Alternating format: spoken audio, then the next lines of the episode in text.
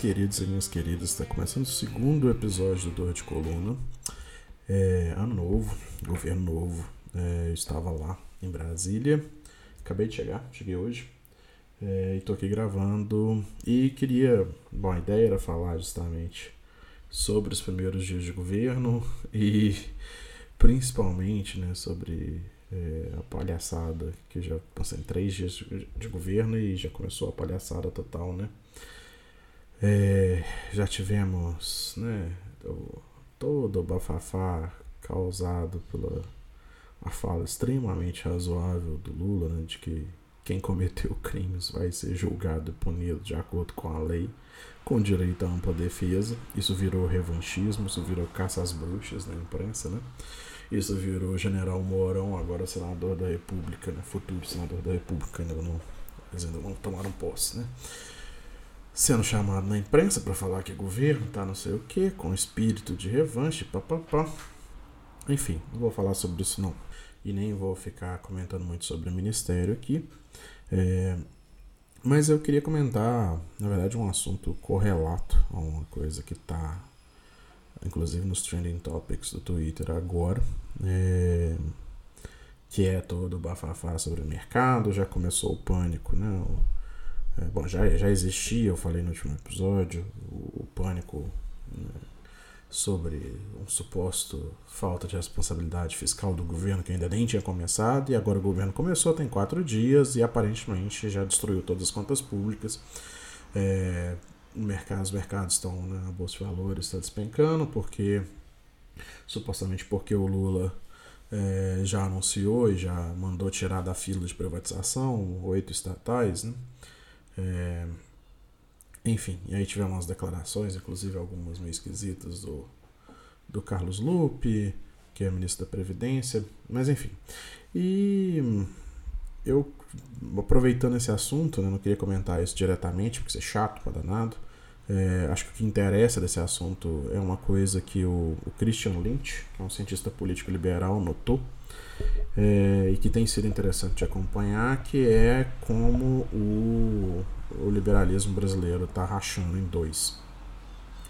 É, sobre esse assunto, né, o Cristiano a gente falou no Twitter outro dia, né, de, e dá para observar assim, que alguns é, algumas vozes ali da opinião pública, inclusive algumas que a gente não esperava, têm caído mais para uma relação um pouco mais saudável, ainda que se cobre e tal, é, coisas do governo, mas uma relação mais saudável. É, inclusive, outro dia Vera Magalhães, gente que a gente não esperava. Enquanto, e bom, nesse campo aí temos alguns que estão com o governo e que têm sido um bom, feito um bom embate dentro do liberalismo, acho, como a Mônica de Bolle, o próprio Christian. É, enfim, está tendo essa, quebra no meio do liberalismo. Né? A, a frente ampla, o, o limite dela está marcado ali. Né? é, tem um campo do liberalismo que está com o governo Lula, que obviamente vai fazer suas demandas, vai apresentar suas propostas e tal. E tem um campo do liberalismo que, por mais que tenha ou permanecido neutro ou apoiado o governo, já está passando para a ofensiva. Né? O Meirelles deu entrevista já. O Meirelles assim, foi é, inclusive meio engraçado que ele tentou cavar um lugar para ele no governo, falou coisas legais, apoiou não sei o que. Na hora que ele viu que não, não ia dar, ele imediatamente girou é, para um, uma crítica à falta, suposta falta de responsabilidade fiscal do governo. Enfim, né, esse é o assunto que está no momento aí. Acho que essa quebra no, do, do liberalismo brasileiro vai ser uma coisa interessante para a gente acompanhar aqui. Mas não é sobre essa quebra que eu queria falar, eu queria falar sobre um outro assunto. É, que vamos resumir, que é o que está no, no título do episódio aí, né? É a luta de classes, que é um assunto que surgiu na twittosfera é, essa semana, que é sobre, mais uma vez, inflação e luta de classes. Bom, a coisa começa com o Olivier Blanchard, né, que foi economista-chefe do, do FMI, é, fazendo um fio no Twitter. Né? E o fio dele, basicamente, é para lembrar que um ponto que sempre é esquecido no debate sobre inflação, ou pelo menos no debate né, mais mainstream, é que assim, o processo inflacionário ele se dá é, por meio de uma disputa, né, um conflito distributivo, em que, numa forma simplificada, né, é, os trabalhadores você tem uma origem desse processo inflacionário e os trabalhadores querem manter seu poder de compra, então eles pressionam por salários reais maiores e, da mesma forma, os é, empresários né, querem manter sua margem de lucro e eles é, atuam, né, modificam preços para manter essa margem de lucro, seja porque o salário aumentou, porque um insumo dele aumentou, um dos insumos do processo produtivo aumentou de preço. Né? Então você tem essa dinâmica e o processo inflacionário só termina quando os dois lados estão é, satisfeitos né, com a situação é, ou são forçados a aceitar a situação. Isso disparou um debate muito grande no Twitter e aí o Paul Krugman, né, que é uma espécie de é, como a gente pode falar assim, né, um sacerdote mor da, econosfera do Twitter, né, pegou o assunto e é, com algumas discordâncias ele acabou ficando do lado do Blanchard e até apresentou né, uma imagem que ajuda a simplificar a coisa, que essa, esse, esse conflito distributivo ao redor da inflação, né, no processo inflacionário, ele é como se mais ou menos, ele, o Krugman fala, né, é, as pessoas tentando assistir um jogo de futebol. Né, e aí, a, se o, as pessoas no primeiro assento levantam, todo mundo atrás deles levanta para poder ter uma visão melhor, né, para conseguir desviar das pessoas que estão na frente e ver o jogo. Só que se todo mundo é, conseguisse é, ficar sentado, né? se a gente tivesse uma coordenação para todo mundo ficar sentado, todo mundo assistir o jogo sentado, vendo do mesmo jeito e mais confortável. Né? Então, essa seria a dinâmica do processo inflacionário. Né? É, e aí, uma proposta possível que os dois é, apontam né? é justamente você ter algum tipo de coordenação que, em que as pessoas concordem em ficar sentadas. É, para evitar que o processo se dispare. Né? E aí teve um debate até dos limites da metáfora, né? E o economista que eu vou falar mais para frente, a Isabela Weber, fez uma intervenção interessante, né? Que o, o Krugman falou, ah, você tem que o problema é coordenar todo mundo que está no estádio para é, para não levantar, né? E ela falou, não, você tem que coordenar para a primeira, primeira fileira não levantar. Porque se ela não levanta, a segunda não tem motivo para levantar. E se levantar, você pode falar, oh, senta que quem está na sua frente está sentado. É bem mais fácil coordenar. Enfim, isso disparou um debate ali muito interessante. Eu vou colocar o fio aqui junto com os posts, né? É, lá no, no, Twitter. Vou postar, na hora que eu postar o episódio, os, os, os links para quem quiser ver. E aí, diante dessa, né, do, do, dessa discussão que partiu de economistas ortodoxos, né? A gente teve uma primeira reação dos economistas heterodoxos, né, notando que assim essa ideia da inflação como conflito distributivo é uma coisa muito velha em diversas tradições é, heterodoxas de economia, né, principalmente na tradição pós-keynesiana, é, que é assim no Brasil, por exemplo, quando a gente ouve falar de economistas que não são é, ortodoxos, né, que mais ou menos em geral a gente equaliza com liberal, não quer dizer a mesma coisa, mas enfim, um dia a gente fala disso. Mas a tradição heterodoxa brasileira com a qual a gente tem algum contato, ela é pós-keynesiana em alguma medida, né? Que é o nome que, que a gente dá. E aí vários economistas heterodoxos chamaram atenção para o fato de que isso é uma coisa comum. Aí teve até um post interessante é, do Louis Philippe Rochon e do, do Marc Lavoie, que são dois economistas pós-keynesianos é, muito importantes no mundo, é, falando que na verdade o Blanchard ele não estava nem descobrindo uma coisa muito nova é, e que na verdade tem certas proximidades é, com a tradição heterodoxa, modelos que o próprio Blanchard propôs é, já há algum tempo atrás, né, décadas para trás. É, e aí eles pegam para mostrar num post é, de blog com essa proximidade e ressalta uma diferença que eu acho importante para entender as diferenças entre ortodoxos e heterodoxos na economia, né? que apesar de o próprio Blanchard já ter proposto um modelo onde você tem uma distinção é, entre, né, o modelo chama weight setter, price setter, né, que é os que são os, tem agentes que definem preço, tem agentes que definem salário, e aí o modelo está ali montado ao redor dessa interação entre definidores de salário e preço. E o, o Rochon e o Lavoie, eles marcam a diferença que é, né, assim, o modelo do Blanchard, ele ainda assume é, uma taxa de juros neutra e uma taxa de desemprego é, natural, e, enquanto é, que, que é baseada em fundamentos, é, nos fundamentos da economia, né, nos parâmetros da economia. Enquanto os modelos pós-keynesianos, eles tendem a, ao invés de assumir essas taxas naturais, né, eles assumem que a taxa natural ela é, ela é resultado de uma trajetória histórica, né, que é o nível, um nível de desemprego é, e de taxa de juros ao qual a economia está habituada e que, portanto, se você tem uma economia sistematicamente de taxas de juros altas, ela vai ter uma taxa, aspas, taxa de juros neutra é, que é alta, mas enfim. Isso é interessante, isso tem a ver com o debate brasileiro sobre taxas de juros brasileiras, por que, elas são altas. Né? Tem uma grande vertente que diz que elas são altas simplesmente porque sempre foram altas, né?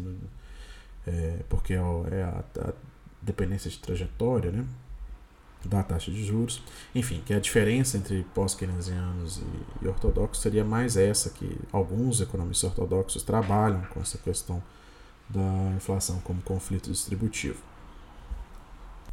E eu queria pegar esse episódio para falar, na verdade, duas coisas. Né? A primeira é que esse episódio, né, esse debate, ele traz à tona a questão central de é, analisar a conjuntura a partir do conflito de classes, né? E também a partir das interações de frações de classe, né? Porque o capital não é uma coisa só, o trabalho não é uma coisa só. Existem diferentes capitais e diferentes trabalhos organizados ou não. É, e é interessante, né, para não cair no mesmo fazendo uma análise de classe, do conflito de classe, né, que é o que eu vou tentar sempre estar tá fazendo aqui, você não fazer uma análise simplista em que você tem capital trabalho, é, e, e, sim que você tem frações de capital, especialmente frações do capital, né? É, que são organizadas, que têm interesses distintos, que é, cujas taxas né, de lucro são às vezes conflitantes, né? ainda que você tenha um processo de totalização ali em que você possa ter falar do capital é, como um todo. E também, enfim, tem uma outra coisa que eu vou fazer um episódio mais para frente, é, que é sobre a escola é, de Campinas de Ciência Política, né? que é justamente uma escola baseada no, no trabalho do Nico Polantzas, é, que vai analisar o Estado como também, é, de certa maneira, espelhado nessas frações de capital, né? partes do Estado como relacionadas a partes do capital, partes do trabalho. e a disputa pelo Estado né, como uma disputa por partes do Estado relacionadas aí é, a cada fração de classe. Né? Enfim, depois eu faço um episódio sobre isso. Mas o ponto é isso, né? É fazer a análise de classe com esse cuidado e ter sempre a noção de que a agregação né, dissimula o conflito de classes. Né? O que isso quer dizer? É, quando você tem um agregado, né, por exemplo, um índice de inflação, o IPCA, né, ele é construído ali a partir de uma cesta de bens de consumo, etc. E outros índices vão ser construídos a partir de outras cestas de bens, né, para você calcular a variação de preço, o IPC, ou IPCA.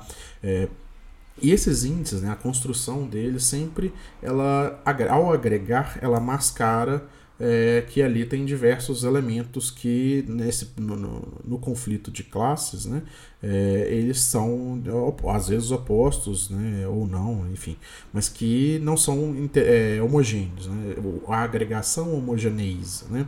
Então, por exemplo, assim, só no caso da inflação, se você tem uma inflação, a gente sempre ouve, né, que a inflação é é, ruim para os mais pobres, porque os mais ricos têm condição, têm acesso a mecanismos financeiros que dão retorno da inflação mais uma taxa de juros, enquanto os pobres acabam vendo seus salários sendo corroídos, eles não têm como escapar. Mas você pode ter uma inflação, por exemplo, que se for uma inflação baseada no aumento de salários e uma, ou uma inflação de preço de serviços, ela pode ser uma inflação que tem um efeito é, distributivo em favor dos mais pobres. Né? É, enfim, num país que tem recursos tão é, elaborados para os ricos, né? sempre teve historicamente para os ricos fugirem da inflação, isso talvez seja mais difícil. Mas se você tem, por exemplo, um movimento sindical forte que garante que toda a inflação vai ser repassada para aumento de salário, então é, você pode ter um, um, processo inflacionário que não gera tanta corrosão é, de renda para os pobres, é, e que seja, na verdade, um processo de transferência de renda para o lado do trabalho tirando do capital. Se o capital não tem, por exemplo, é, é, controle de mercado suficiente, né, poder de mercado suficiente para aumentar preço. Então isso tudo vai do grau de concentração de capital e trabalho, do, é, do poder de mercado, das frações, etc. Então é bom a gente pensar sempre fazer análise de conjuntura, a gente é, sempre que a gente está trabalhando com agregados, a gente desagregar da mesma forma, investimentos e gastos, a gente tem que é, desagregar, né, por mais que a gente fale aspecto macroeconômico de um aumento de gastos, uma redução de gastos, efeito que você tem no PIB como um todo, nem todo gasto é igual, tem gasto que tem multiplicador, tem gasto que é, não tem um efeito multiplicador, né, até o, o André Lara Rezende publicou recentemente um texto que causou um bafafá também, por um outro motivo que ele basicamente estava ali afirmando, junto com a, a, a, turma da teoria monetária moderna, de que o Banco Central consegue controlar a curva de juros, enfim, não é assunto aqui, mas uma crítica, né? lá ele estava lembrando que o, o pagamento de juros da dívida é um gasto, né? É, e tem efeitos na economia e que não se fala disso, né? não se trata isso como o pagamento de juros como um gasto. E eu acho que ele, inclusive, lá no texto, ele deixou de, de, de marcar que, ainda que seja verdade, né? O pagamento de juros, por exemplo, tem um efeito multiplicador quase zero, porque ele vai principalmente para agentes que não vão é, recolocar esse pagamento na, na, na, economia na forma de consumo e investimento. Né? É, ele vai virar poupança. E ao contrário, por exemplo, um gasto né, para um Bolsa Família, uma coisa assim, qualquer aumento ali vai ser imediatamente convertido em consumo. Ou um gasto, um investimento, né? ele vai ter um efeito multiplicador, isso tem um efeito na economia, isso tem um efeito na inflação, se a economia tiver a plena capacidade. Isso tem um efeito na arrecadação, porque o efeito multiplicador gera mais arrecadação para o governo. Enfim, a gente tem que sempre desagregar e pensar o conflito de classes que está embutido nas agregações que a gente faz. É, isso é uma coisa é, importantíssima de se pensar, que eu vou estar tá sempre tentando fazer aqui. E aí, né, o mercado, né, que é essa questão que reaparece o tempo todo. E, assim, né, por um lado, é, a gente vê o pessoal mais liberal que apresenta o mercado como assim, né, o resultado da interação dos agentes, né? E aí é, aqui está o, o gotcha, né? Que é os agentes são assumidos, assume-se que não há diferenças ou que se há diferenças entre o tamanho dos agentes, a capacidade deles de atuar no mercado. O mercado expressa o produto da interação e esse, esse produto da interação reflete, de alguma maneira, os fundamentos, né, como costumam dizer, ou seja, refletem os sinais né, de, de que, que ocorrem na, na economia, então os choques de preços, as novas informações que o governo anunciou, uma política, etc., e o resultado do mercado ele expõe o que o conjunto, né, a totalidade de agentes ali que participam do mercado financeiro, mas é, nessa perspectiva mais liberal, o mercado financeiro ele reflete também por conta do fato de ele ser o espaço né, de, de onde se busca financiamento para a, economia real também. Então, o mercado, mesmo que seja imediatamente o mercado financeiro, ele reflete toda né, a reação da economia a uma informação nova, a um choque novo é, seja um choque de preços, seja uma, né, uma guerra, seja um anúncio de política, etc. Então, o, o campo liberal tende, né, ou um certo liberalismo, voltando lá no começo do que eu falei, né, isso tem sido um ponto que tem diferenciado grupos liberais ali, é, esse campo mais liberal, ele tende a homogeneizar o mercado, né, que vai justamente na contramão é, da, da, da, análise que a gente está propondo aqui, né, que eu estou propondo aqui. E, assim, por outro lado, também a gente tem na esquerda, né? É óbvio que é um, eu acho que é um efeito retórico ali, mas acho que a gente tem que pensar, assim, né? A galera, ah, eu, hoje inclusive tinha um tweet lá, o mercado são as 100 famílias ricas é, que controlam um monte de coisa, etc. A gente não pode cair na conspiração, especialmente quando essa conspiração cai para um, um antissemitismo, né? Que pode acontecer isso aí.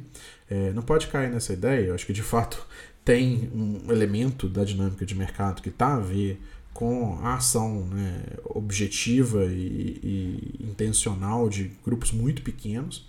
Mas, de fato, se por, se por um lado o liberal tem razão de que o mercado ele é, é o mercado, né, o sinal, o resultado do mercado, ele é o resultado de uma interação, ainda assim, ele é uma interação em que assim, o, o voto não é uma cabeça um voto, é um dólar um voto. Então, quem tem mais poder de mercado, quem tem mais capital, vai, obviamente, a opinião desses grupos vai estar expressa e pior ainda, né? Assim, a imprensa, quando diz o mercado, ela está dizendo os operadores de mercado, que aí são as pessoas que vão lá aparecer na Globo News, que têm opiniões muito específicas, né? E frequentemente vão ter interesses muito específicos que pouco tem a ver com o que a gente poderia chamar de interesse público.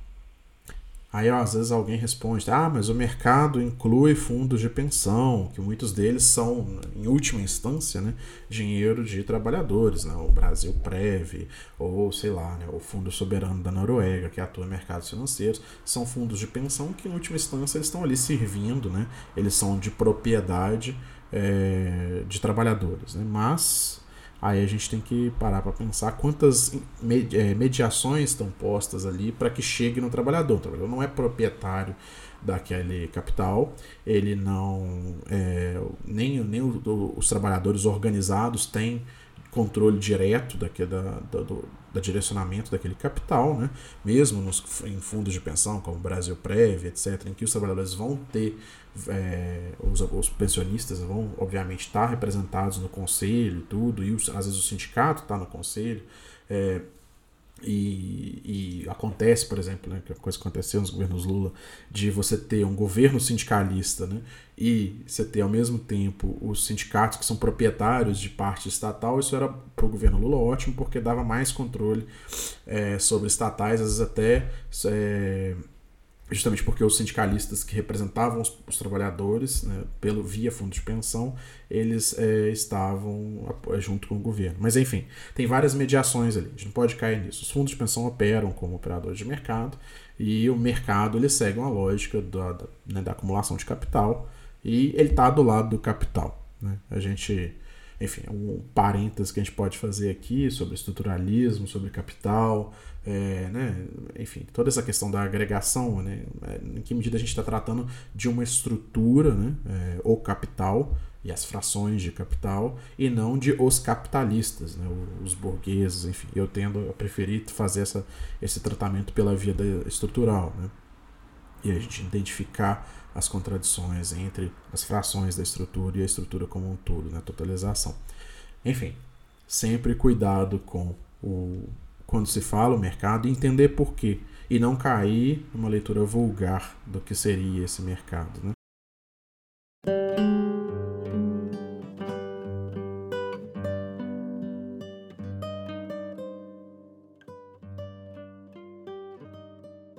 E aí eu queria, para finalizar, entrar na, um pouco de novo na política monetária e falar sobre é, um pouco do que aconteceu nos últimos anos e algumas alternativas à maneira tradicional é, de fazer política monetária. Qual que é né, a maneira tradicional de fazer política monetária? Você usar a taxa de juros para controlar um superaquecimento da economia. O que, que né, isso quer dizer? Bom, a teoria básica de inflação predominante hoje de que toda inflação é um problema de excesso de demanda, ou seja, tem mais gente querendo é, comprar coisas do que a economia consegue ofertar, então você tem um aumento de preço, mais demanda que oferta. E o mecanismo é, básico de controle é o uso da taxa de juros básica da economia, no Brasil chama Selic, né, enfim, é, para esfriar a, economia, diminuir a demanda agregada, para você ter uma redução do, da inflação, né, que ter um aumento menor de preços. Né? Qual que é o problema?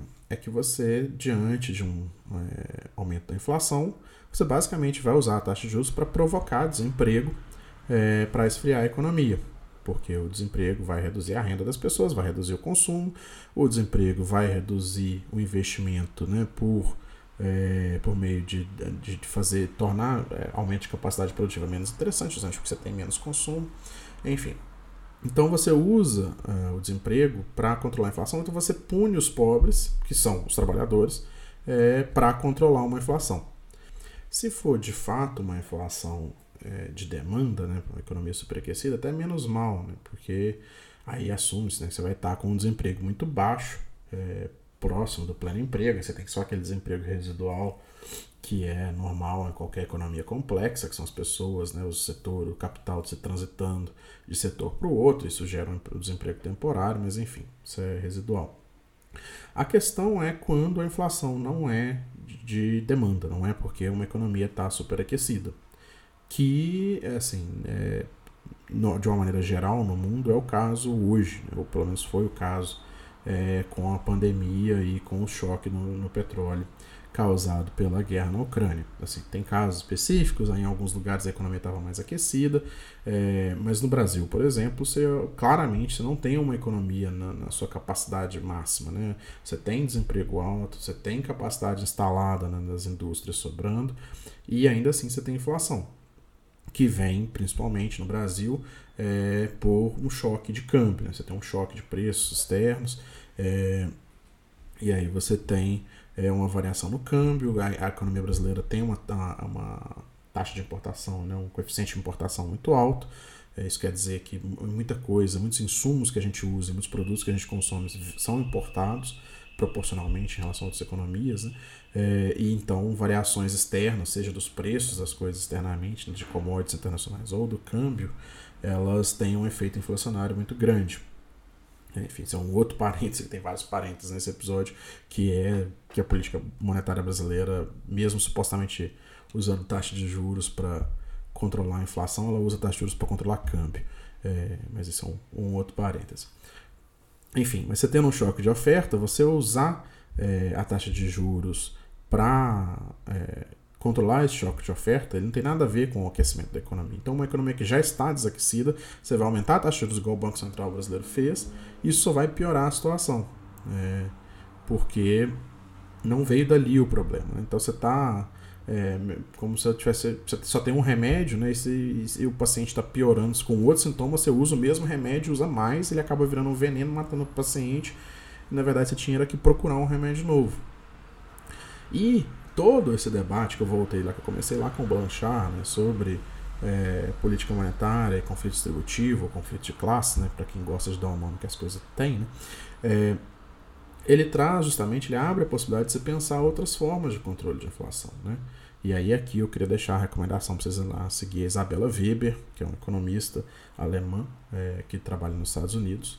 Agora eu não sei se acho que ela é alemã mesmo, é, mas ela trabalha nos Estados Unidos é, inclusive está atuando junto com o governo alemão é, no, no, no, controle da inflação agora causada pelo choque do, do, é, de energia na Europa, né, causado pela guerra, da, guerra da Rússia é, contra a Ucrânia.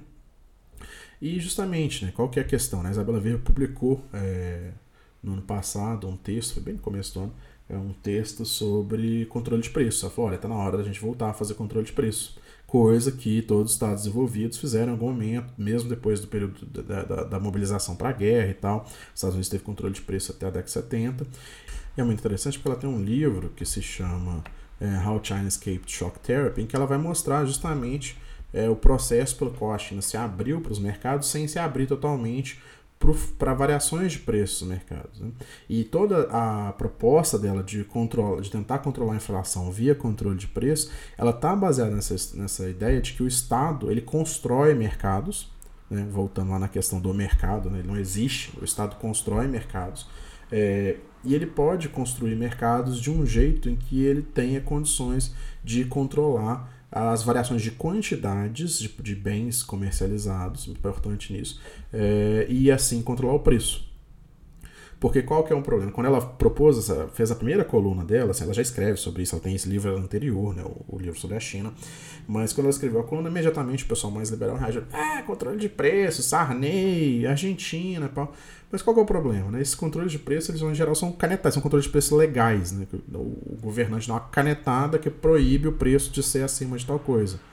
Só que preço, né, você só controla com você tendo é, o bem o suficiente para você falar, olha, eu vendo esse bem a esse preço, a quantidade que for. Então o preço não vai subir além disso. Esse é um controle de preço é, que funciona. Né? O governo pode dar a canetada, mas ele tem que fazer uma ameaça crível ali de que ele vai de fato controlar esse preço. É, os governos fazem isso, né? alguns governos que não mantêm câmbio flutuante, ou que mantêm um câmbio flutuante, é, às vezes até tem um câmbio flutuante, mas é sujo, uma flutuação suja, né? eles falam: olha, se o câmbio chegar nesse limite aqui, eu vou entrar no mercado e eu tenho reservas para garantir que o preço é, vai ser esse. Então, o que a Isabela Weber estava propondo é justamente os estados atuarem é, por meio né, de, de, dos controles de quantidade. E assim, os Estados Unidos, por exemplo, fez isso. É, eles, os Estados Unidos têm uma reserva gigantesca de petróleo que está ali justamente para estabilizar o preço de petróleo. Os Estados Unidos começou a colocar petróleo no mercado para baixar o preço. Hoje a gasolina nos Estados Unidos já está mais baixa do que no, antes da, da guerra. E a Isabela, hoje, ela está, inclusive, atuando na, é, no combate à inflação, eu falei, né, do, do governo alemão. E o governo alemão, eu vou colocar um, junto com o post do, do episódio, um fio aqui muito interessante também, que mostra como o governo alemão está fazendo uma coisa que era básica de controle de inflação e, e, na verdade, de controle do conflito de classe mesmo, né? que em economias capitalistas, que é você colocar os representantes do capital, os representantes do trabalho, para sentar e conversar numa mesa mediada pelo Estado. É, e o combate à inflação na Alemanha passou por isso. Você ter as centrais sindicais, você ter os sindicatos patronais sentados com o Estado, tentando achar uma solução né, para evitar justamente uma espiral inflacionária é, em que o, né, capitalistas e, e, trabalhadores competem ali para ver quem vai conseguir aumentar o seu preço, é, aumentar mais o seu preço. Né? Então o Estado alemão interviu para fazer isso, para adotar saídas por fora disso. E, inclusive, né, de novo, voltando à questão do controle de preço que a Isabela Weber propõe, né, fazendo um controle de preços inteligente, né, que não é só a canetada, por exemplo, uma coisa que ela notou desde o começo nas propostas dela, que o governo alemão de fato fez. Né? O governo alemão foi dar subsídio, né, ao invés de justamente é, tentar só aumentar os salários para que os trabalhadores é, não perdessem poder de compra por causa do aumento de preço de energia, né, é, que afeta tanto diretamente, especialmente os países frios, né, por causa de aquecimento, mas também indiretamente porque a energia é um insumo né, importantíssimo na produção, claro. Mas o governo alemão, o que, que ele fez? Ele deu subsídio até um certo limite de 80% dos gastos é, com energia né, para os consumidores do ano anterior. Por que, que acontece? Então você garante é, que o aumento do preço de energia, né, da, da, quantidade de energia consumida, mas que você garante que o aumento do preço de energia não vai ser grande para o consumidor, que uma boa parte do consumo dele vai estar tá é, coberta, né? vai estar ao preço do ano passado ainda, então ele não vai sofrer o efeito da guerra, mas ao mesmo tempo você deixa um espaço ali para ter um incentivo na margem. Então, o consumidor que decidir aumentar o, o, o gasto energético dele, e aí o consumidor é tanto o consumidor quanto as empresas, enfim, é, obviamente as regras são diferentes, né? mas é, o, o, esquema, né, esse sistema vale, é, o consumidor que aumentar o gasto, ele vai pagar para esse aumento, além desse, desse, desse limite que o governo está subsidiando, os preços novos. Então, o custo adicional para ele é o custo atual, não é o custo do ano passado. E da mesma forma, quem reduzir até é, esse limite, o limite do subsídio, né, de 100% para 80%, vai ter uma redução no preço atual. Então você tem um incentivo tanto para ser mais eficiente, para você não, bom, para você ser mais eficiente, seja é, aumentando, diminuindo o seu gasto energético, ou seja, você é, mantendo o gasto e tentando arrumar um aumento de produtividade em outro lugar. Então, assim, é um controle de preços que não é uma canetada, o preço pode ser é, tanto e que isso tende a criar mercados paralelos, né? É, que é o que a gente vê em, em algumas situações em que as economias, é, principalmente as economias que sofrem sanções externas, né? enfim, Venezuela, é, que tem restrições cambiais muito fortes e tal, você acaba criando. E aí você é obrigado a impor controle né, de preços para poder ter um controle da situação ali que as sanções causam. É, e acabam surgindo mercados paralelos. Né? A gente tem mercados de câmbio paralelos na Argentina, Venezuela, etc. Mas esse mecanismo justamente ele evita isso parênteses aqui, já que eu falei, Venezuela e Argentina, né? Aí tem a capacidade dos estados em questão de impor esses controles via quantidade, né? Você tem que garantir um suprimento de energia, no caso né, da, da, questão energética na Alemanha, etc. O estado tem que ter uma capacidade de endividamento internacional, ou né, ser emissor, ou parte, no caso da, da Alemanha, né? parte de uma é, união monetária que emite uma moeda é, global, né? Enfim, tem várias questões aqui.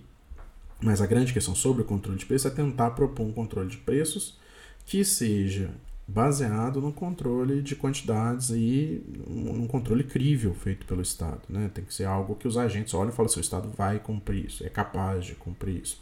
E, né, outra coisa, né, é você justamente separar quem é quem, né? você não fazer um controle de preços é, né, que, que é típico dessas canetadas, né, que não, não identifica quem é quem. Então, assim, uma coisa que se tem feito muito nos países que estão sofrendo com o choque energético né, na Europa é você fazer uma taxação dos lucros excepcionais das empresas de energia justamente para financiar esses subsídios, porque são empresas que estão tendo um aumento de lucro é, gigantesco, porque o preço do, do, produto que elas vendem disparou, mas os custos operacionais delas ali, eles não aumentaram, né? Então as empresas é, que produzem energia, elas estão tendo um lucro gigantesco, o governo falou, olha, esse lucro não se deve à atuação de vocês, se deve a uma circunstância externa, que está causando custos para a gente, então nós vamos taxar, usar o lucro para fazer o subsídio para as outras pessoas. Enfim, né, é uma política de, de controle inflacionário que leva o conflito distributivo e, né, em certa medida, o conflito de classes né, é, a sério. E acho que esse é o ponto a gente pensar é, a economia a partir e a conjuntura econômica sempre a partir do, do, do, do, conflito de classes, do conflito distributivo, das relações de frações de classe, né? É, e não a partir dessas generalizações, dessas agregações, né? o mercado, a inflação, ou a taxa de juros que serve para controlar a inflação, e aí uma relação entre a inflação e a taxa de juros. Entre esses agregados, cada agregado é feito de partes, de contradições, e as relações entre agregados ela se dá por relações entre partes dos agregados. Então é sempre bom a gente ter essa noção. Mas enfim, já está longo demais. Eu vou parar aqui e volto semana que vem.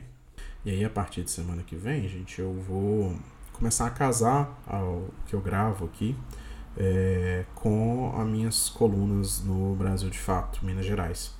É, vão tentar, vou tentar sempre ter um tema parecido ali. E, bom, eu estou soltando por enquanto na quinta-feira. A minha coluna vai sair sempre na quarta, e aí eu vou tentar gravar na terça. Minha coluna vai ser quinzenal, então algumas semanas vai ter o podcast semanal, né? então algumas semanas vai ter só podcast. E outras vai ter podcast e coluna, e eu vou ajustar o dia de publicação para eles saírem no mesmo dia, na semana que tem os dois, para sair na quarta-feira. Tá certo? E também outra coisa, o pessoal me pediu para colocar, colocar no YouTube. É, aparentemente tem gente querendo ver minha cara feia. Mas eu vou. Eu tenho que aprender a editar vídeo no YouTube de um jeito prático. Eu até sei, mas eu não sei. É pouco prático. E áudio eu sou. Eu, eu edito com facilidade.